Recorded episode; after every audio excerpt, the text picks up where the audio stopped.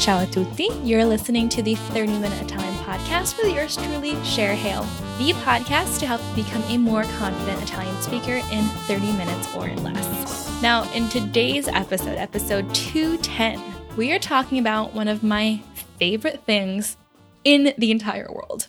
Like at least top five thing. And that is formaggio. Not only will we be discussing the types of cheeses available or well known in Italy, but I'll also give you some phrases and some vocabulary to help you confidently and casually order cheese at a shop or supermarket. Now, of course, you could go to the market or the shop and they already have uh, like pre-packaged and pre-weighed cheeses available for you to just pick up and go on your way. But if you prefer that your cheese be fresh cut, it's better to go to the deli versus buying it prepackaged. And sometimes they might have prepackaging in the deli as well. But doing this, getting it fresh cut, also helps you practice Italian. So why not kill two birds, one stone? Due piccioni con una fava, which is the Italian expression, uh, which is like two pigeons with one bean. I think it's a much cuter and much more gentle sounding version of our expression. Allora, uh, you have a third option actually for where you can get cheese, and that is from a caseificio. Caseificio, which is spelled C A S E I F I C I O. Caseificio. And that's a shop that is specializing in dairy products. And they're usually close to the farm where the sheep or cows are bred. And I remember actually in Viterbo, where I studied Italian, there was this adorable little caseificio called Caseificio Cioffi Viterbo, it's right on Via San Carlo. And I remember going there and seeing, like, just being so amazed at how fresh everything looked. And then bringing home le palline di mozzarella and being so enthralled with how good this mozzarella tasted. So, you know, if you get a chance to go to Viterbo and want to buy some cheese, I highly recommend Caseificio Cioffi Viterbo. And if you're in any other part of the country and you just want to get some really fresh, amazing cheese, Caseificio is definitely like the most authentic way to go. But of course, a lot of the farms will sell in different like delis and shops too. And all in all, you're going to get like a good quality item. Okay, continuo. The first phrase is a very simple one that I teach everyone first who wants to go to Italy and doesn't know any Italian, and that is vorrei, vorrei, which is the conditional form of the verb volere, to want. And in this sense, it means I would like. It's a much more polite way to say, I want this. In the same way that it's more polite in English to say, I would like this. That is the number one thing that you can use in the situation and in lots of like any kind of shopping or restaurant scenarios to politely ask for what you want. If you don't know the word of the cheese and you just want to point through the window, you can just say vorrei questo or vorrei quello because questo means this and quello means that. And you know, they're going to pull it out and say questo and you say no, quello. Or they're going to say quello, and you're gonna say no, questo. So either way, eventually you get to the cheese that you want. And this is the most basic of phrases. Okay, so moving along in our scenario, they get the right cheese, and they're gonna ask you, okay, quanto ne vuoi? Quanto ne vuoi, which means how much do you want? You can order in three ways when it comes down to it. One is kilos, two is grams, and three is slices. And to help you get a better image of what each of these means, I'll compare it to the American system. Obviously, if you're Canadian or Australian or from New Zealand, you're already going to know how much kilos and grams are. But, you know, us Americans, we have less of an understanding. So let's say you want to order in kilos. One kilo is about 2.2 pounds. That's a lot of cheese. So realistically, unless you're trying to feed a family or an army, you're going to want at most a half kilo especially if you want it to be fresh when you use it. So, in that sense, you would say un mezzo chilo per favore, un mezzo chilo per favore, a half kilo. So, about a pound at the most. Another way to order is using etto. Un etto, E T T O, is one tenth of a kilo or 100 grams. And you can order due o tre etti, this is a plural, for more than 100 grams. Or you can just say grammi if you want to use grams specifically. So, for example, you would say, Oh, buongiorno, oggi vorrei tre etti di pecorino. Good morning, today I would like 300 grams of pecorino. And then finally, you can order using slice. So you can say fetta, which means just regular slice, or fettina, which means a thin slice. And that's spelled F E T T A or F E T T I N A. Fetta or fettina. Moving along with our conversational example, though, imagine that you did say, Buongiorno, oggi vorrei tre etti di pecorino. The person at the shop will respond back to you, potentially with something like this. Bene, allora, ma che tipo di pecorino? Abbiamo pecorino sardo o toscano? Okay, that's fine, but what type of pecorino? We have Sardinian pecorino or uh, Tuscan pecorino. And so you might say, oh, quello sardo di certo. Quello sardo di certo. If it were me, I would say, oh, quello romano di certo. If he had or she had Roman pecorino, in this sense, it could be Sardinian. At the end of this exchange, he might say poi, which means and then, or altro, which means what else? Or he might actually say the full expression, which is vuole dell'altro, would you like something else? And notice that the expression vuole dell'altro uses the formal. So it's the third person singular to mean, does he or she want anything else? Really, it's saying, Do you want anything else? But the person doesn't know you and they're at the shop and they're at work. So they're being very polite. Vuole altro, which means anything else? If you say no, you would say basta, grazie. No, that's all. Thanks a lot. If you wanted more, you would just keep ordering. But in this sense, you could just say basta, grazie, and be done with it. Those are the phrases. They're super simple, and I hope they help you navigate a situation like that really confidently and easily. Now, this wouldn't be a proper lesson if I didn't also talk about the actual cheeses. So we're to go through, let's see, seven of the most well known cheeses. And hopefully you'll learn some fun facts about, you know, where they come from, what they can be used with, what they're like. So the first cheese is Parmigiano Reggiano 24 mesi dopo.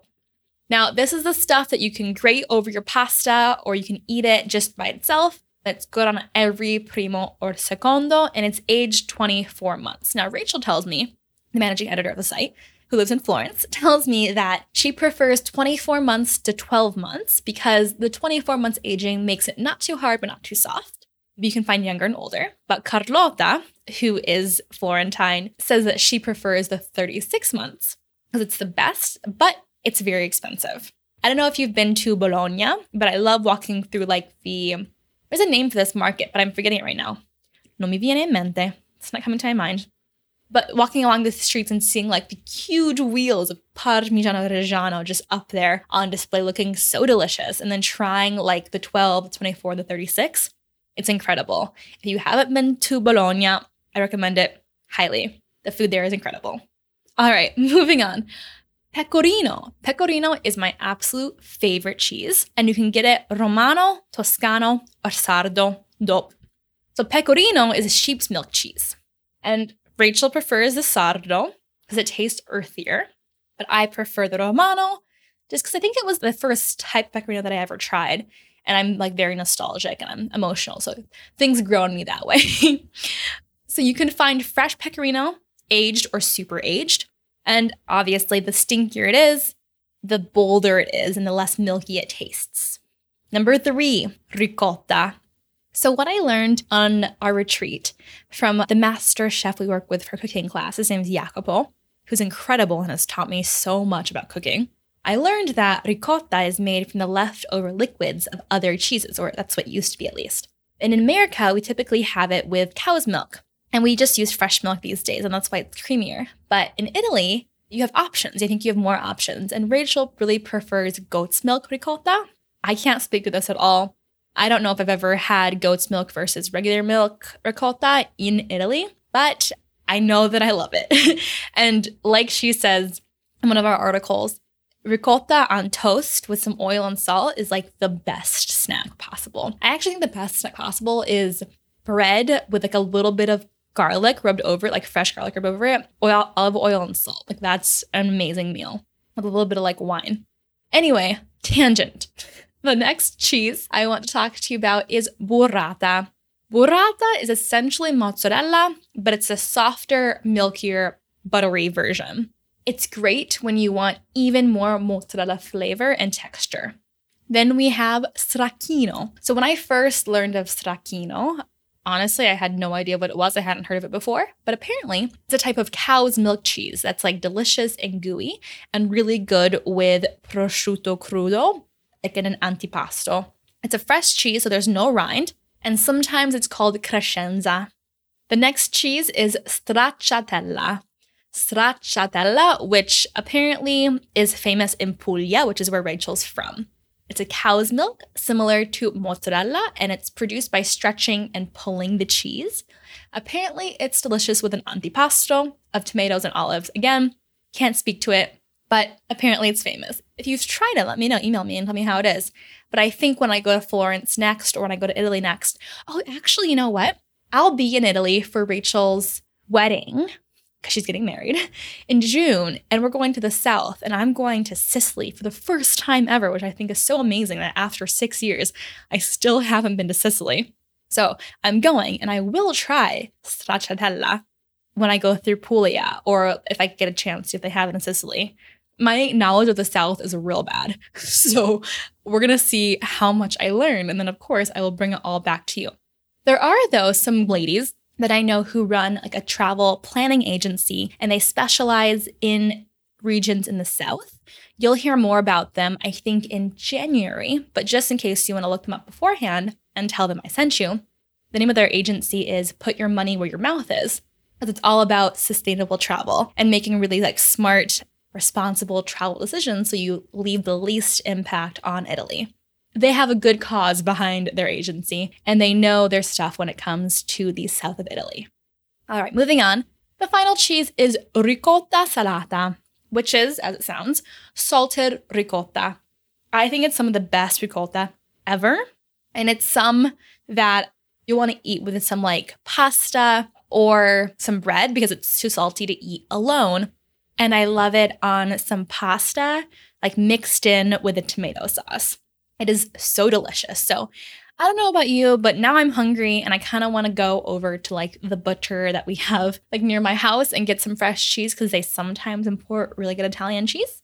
But if you haven't had some of these cheeses and you go to Italy and you try them, please let me know how it is definitely go on Instagram if you're into Instagram and post a picture or a story and tag us at Italian Iceberg Project. Now, I'm going to leave you with a final cocktail party fact, and that is do you know what DOP means? A lot of people know what DOC means, DOC, but do you know what DOP means? It means Denominazione di Origine Protetta, or Protected Designation of Origin which means it was produced according to super strict standards. And this label, DOP, is something you want to look for when buying a cheese like Parmigiano, where it can get really expensive and how where the aging process is really important. So look for DOP if you want very authentic Parmesan. Abbiamo finito. That is our episode for today. If you want to find the show notes, go to icebergproject.co forward slash Italian forward slash 210. And If you like this episode and you like this show, I would be so grateful if you left a review on iTunes. You can leave just a star rating in your podcast app, or you can leave a five star rating plus some of your thoughts about the show on the actual iTunes website. If you have questions for me, always feel free to email me at shared@icebergproject.co.